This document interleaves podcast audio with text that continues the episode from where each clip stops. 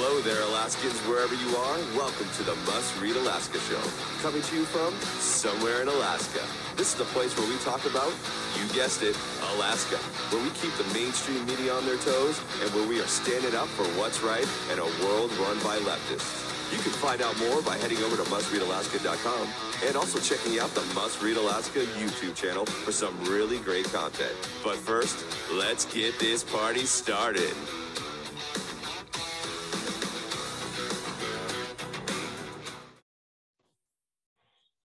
Hello, everybody. Welcome aboard. This is the Must Read Alaska Show, the Friday edition. I'm your host, James Baisden, coming to you from the beautiful Kenai Peninsula, the place where I call home. Uh, if you're watching the video today, um, you may notice that uh, I don't have eyeglasses on, so I, I missed the missed the show last week because I went up to Anchorage to have some eye surgery. I had cataracts removed and new lenses put in, so it looks like I'm seeing everything in high definition. I don't know if it'll make this podcast any better, but uh, it's definitely changed my life. So we have a great show lined up for you today. A lot of topics to talk about, a lot of politics going on at the federal and state level. So I think you're going to enjoy some of the discussions that we have coming to you from our virtual studios. I don't have a guest today, so I'm just going to be highlighting a lot of the a lot of the news articles that Suzanne Downing has worked on over the week uh, to catch you up on. Uh, if you haven't had a chance, uh, we have some great podcasts out here out there that her and John Quick worked on this week. Please download those. Go to the website Must Read Alaska if you get a chance. Please donate. That's what keeps this all going. And we do have a great sponsor. We want to thank our sponsor uh, for this podcast, and that is uh, Charlie Pierce for Governor. Um, great, uh, great show participant as well, and we thank him for his support. And again, Charlie Pierce for Governor is the is the support that we have for for this week for the podcast. Um, if you get a chance, please please visit our website also. So hang on, let's get the news rolling and uh, pick this thing up.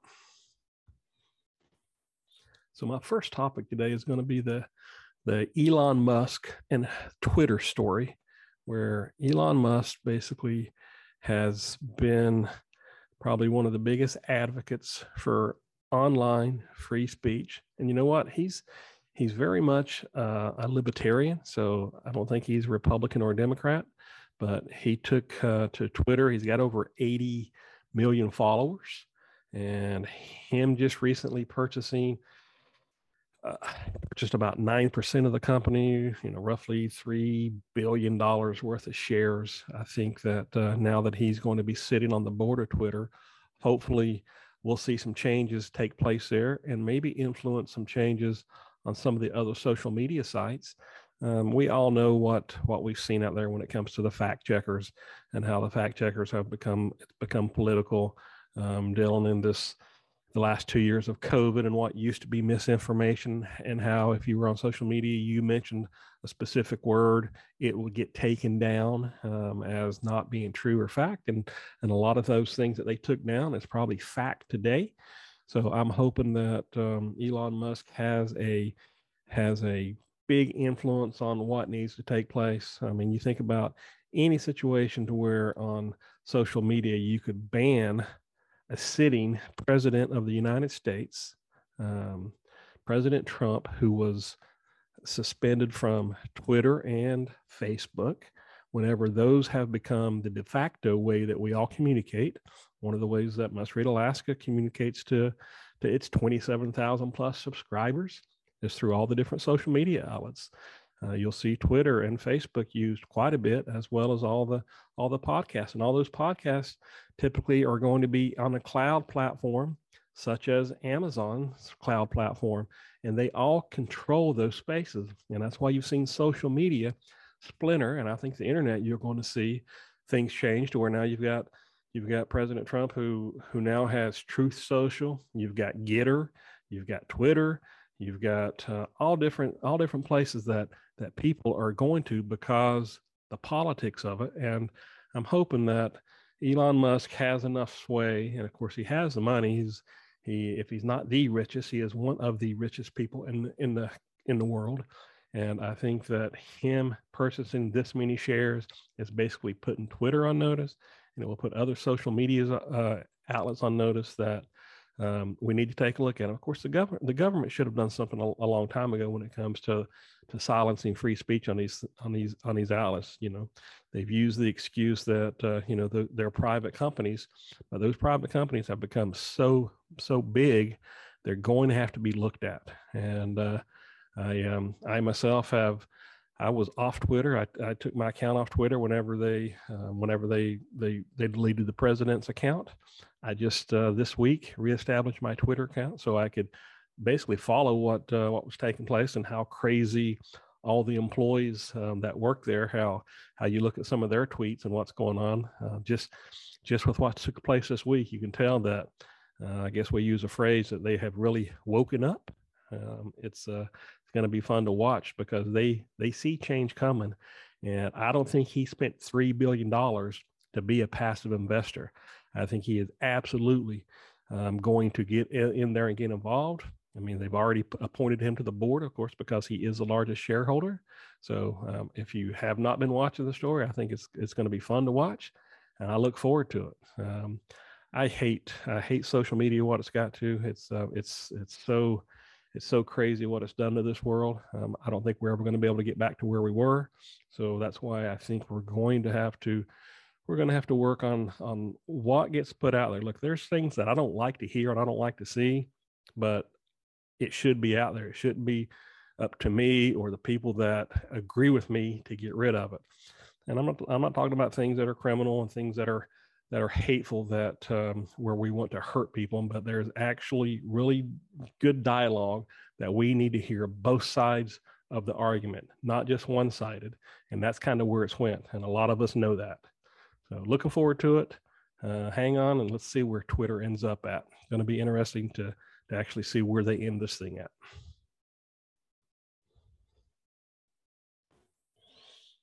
Well, let's talk about the Supreme Court and the politics that took place within our own state with the with the confirmation of Judge Ketanji Brown Jackson. Uh, our two senators split on the confirmation. Of course, as everyone would have bet, um, Senator Murkowski uh, joined three other Republicans, uh, Mitt Romney and Suzanne Collins, uh, Suzanne Collins of Maine and Mitt Romney of Utah. Murkowski typically will join those three uh, when it comes to these type of votes.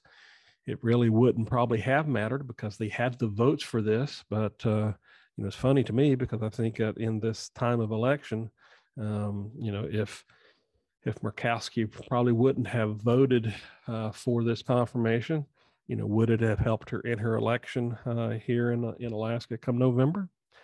Not sure. I don't think she's worried about it, and this vote shows that she's not worried about the what Alaskans think. But I think the majority of Alaskans would have disagreed after watching the the confirmation hearings of uh, Judge Jackson.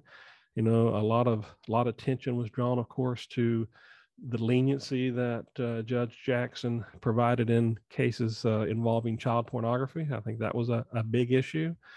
And of course, uh, whenever she was addressing uh, what's the definition of a woman? And of course, it kind of shows again the politics and the wokeness of of where we're at, even on the um, even on the Supreme Court. And of course, they're going to say the same thing about the right. And I guess the good thing for Alaskans is that um, uh, the court is still leans more right than it does left. But uh, the whole purpose of this was to get uh, Judge Breyer, who um, I think was forced really to retire more than one and two this year.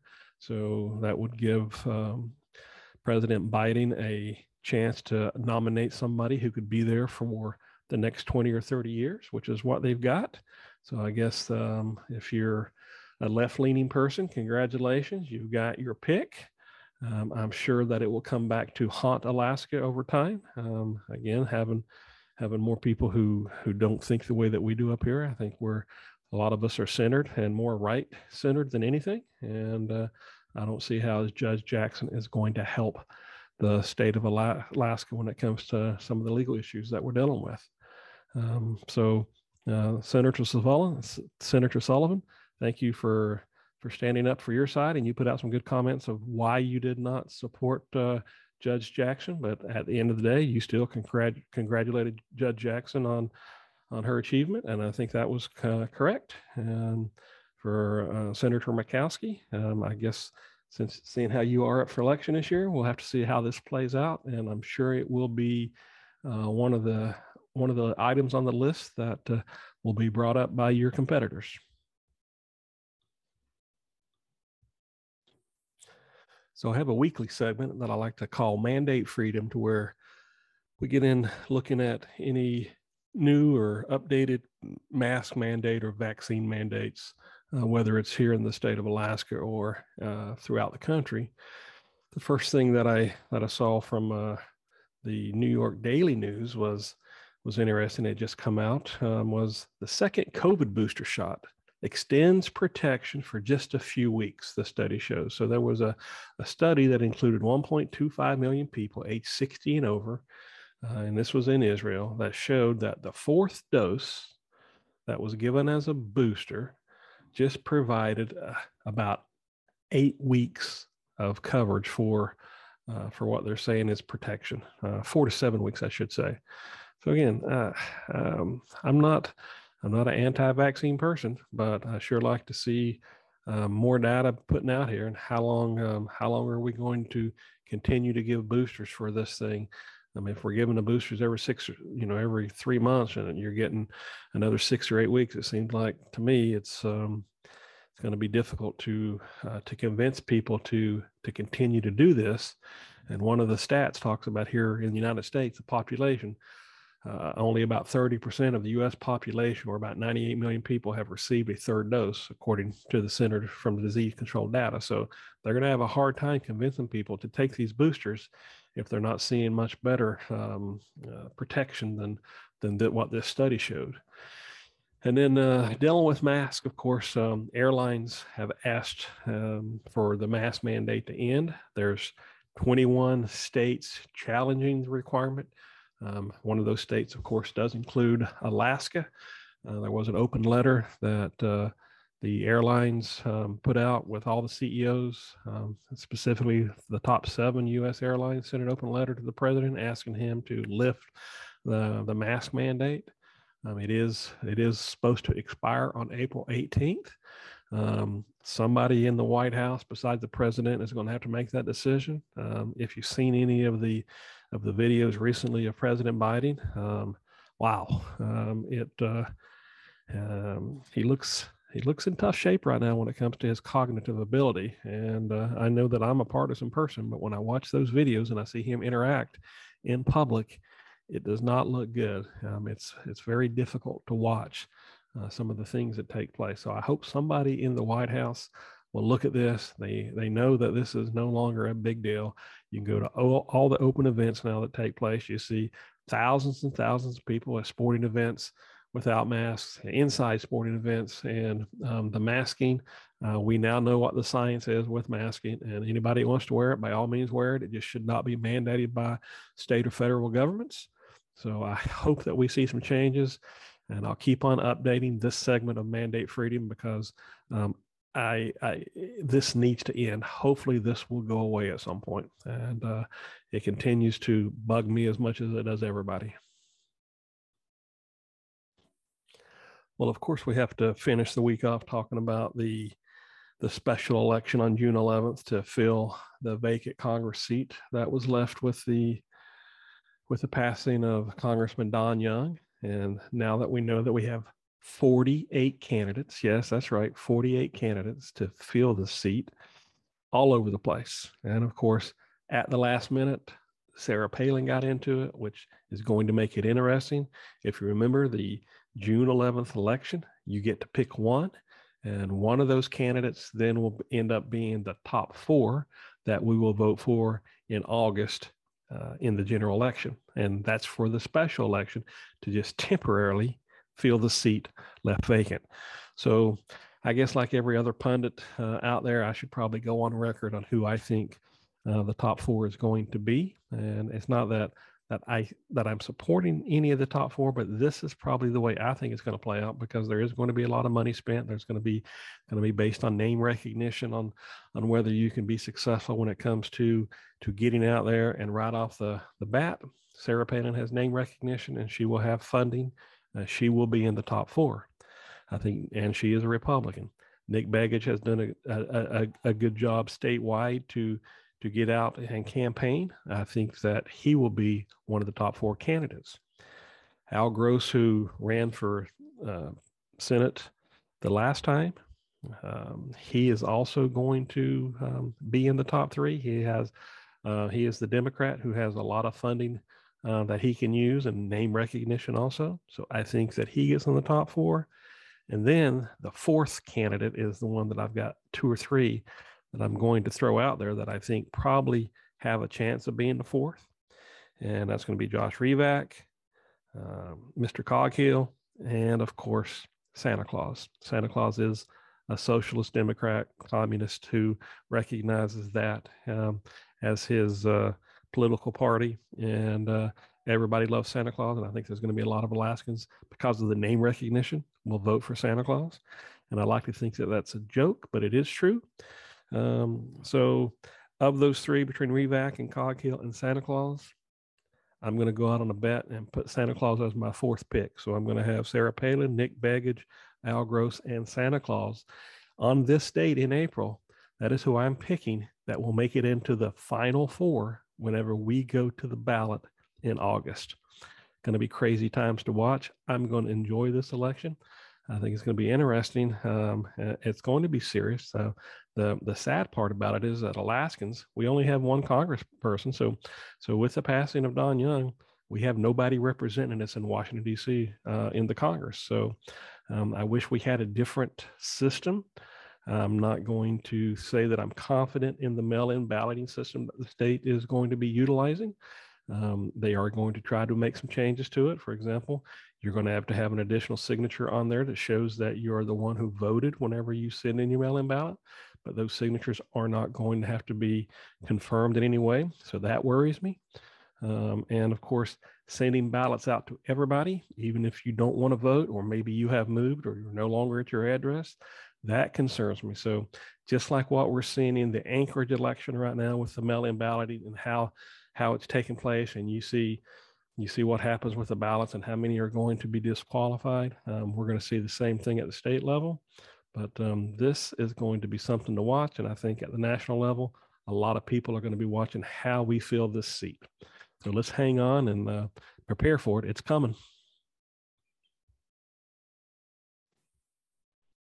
So in this segment, I, I'm looking at one of the issues that I've talked about over the last few podcasts, and that's the Second Amendment and our right to keep and bear arms, specifically when it comes to carrying concealed.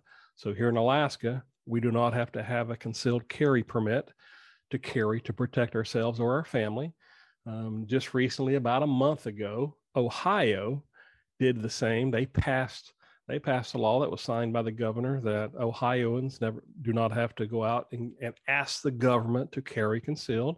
And it looks like Florida is about ready to do the same. Florida is going to come the it looks like may become the 25th state to allow permitless gun carry, uh, which I think is fantastic. So it looks like Governor Ron DeSantis um, he's going to introduce this uh, in the next special session to see if he can get it passed to where Florida gun owners do not have to ask permission from the state to carry concealed because the U.S. Constitution, the Second Amendment, basically allows us to be able to carry to protect ourselves. And uh, I'm looking forward to to watching how this unfolds in the state of Florida. I would expect that this should pass. It's common sense. Um, you should not have to go and take take um, special classes and permits and have to go through a bunch of um, you know waiting periods to to be able to carry concealed to protect yourself.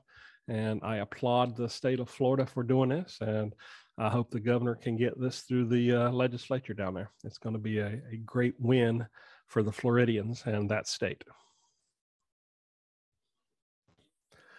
So I guess looking at um, politics in the big city of Anchorage, um, the biggest city that we have here population wise in the state, and it looks like with the the recent election that took place, not a lot of changes at the assembly and school board, which is surprising when you think about what took place here over the last two years when it come to the liberal assembly pretty much closing down the city for long stretches of time when it comes to the uh, to the COVID and max- vaccine issues that took place. And when you look at the school board and how they decimated the education uh, that the children were receiving in Anchorage, and how long they kept the schools closed and stayed at distance learning and kept the kids in masks just until recently, so for almost two solid years.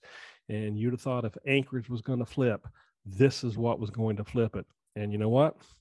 Didn't happen. Uh, very surprising that it didn't happen. Um, it looks like um, the assembly basically is still going to hold its liberal ma- majority, and there's not going to we there the assembly may pick up one conservative, which would give them three, which is still not enough to to help the mayor if if he vetoes anything that the assembly assembly does. They're still going to have the votes to override him. And then when you look at the school district, it looks like the, the same liberal number of school district members are going to be there. And all they're doing is to continue to, I think, hurt the school district. I know we're going to have a, a new school superintendent come into Anchorage here in the near future. Um, I could probably guess on which one of the three they're going to pick, but I'll I won't do that uh, at this time. But uh, it doesn't look like a whole lot of help coming to to change things or at least keep things in balance to where uh, the argument can be heard on both sides. So it's going to be pretty heaven, heavenly, heaven, heavenly handed to the the left side of the political spectrum. Uh, and of course, you always look at the bond packages that Anchorage packs ta- taxes onto the to the homeowners there in, in the city. Uh, your mill rate's getting ready to increase quite a bit because it looks like probably most of the uh, most of the bond packages will pass by the time the votes get counted. So uh, I feel sorry for the uh, for the voters and taxpayers in uh, in the city of Anchorage. That's why a lot of us don't live there. We want to stay outside, and that's why we live in in the Kenai and Matsu and Fairbanks, is because we don't uh, uh, we don't subscribe to the same political um, leanings that uh, most in Anchorage does. Anchorage basically has turned into uh, what uh, looks like Seattle to me when it comes to politics, and not a not a good place for us to be for those of us who who love Alaska and and I want to see uh, things get better, not worse. Hey, I want to take this uh, last moment to thank everybody for watching the Must Read Alaska podcast. Uh, again, if you get a chance, please join us on the website at mustreadalaska.com. Donate if you can. That's what helps us keep the mainstream media on their toes, specifically here in Alaska. You're not going to find uh, another outlet that's doing what we're doing or close to it. So we uh, we appreciate your support. Um, you can find us on all the different social medias and all the different podcasts that push out, whether it's on Google or or Apple. Please look for us and um, get ready to join uh, John Quick and Suzanne Downing again next week. They'll start the week off with the podcast. And finally, we want to thank our sponsor again, and that is Charlie Pierce for Governor. Thank you for your sponsorship. Everybody, I hope that you have a wonderful weekend here in Alaska. Enjoy the spring weather. It's coming quickly. The days are getting longer and the sun is getting brighter.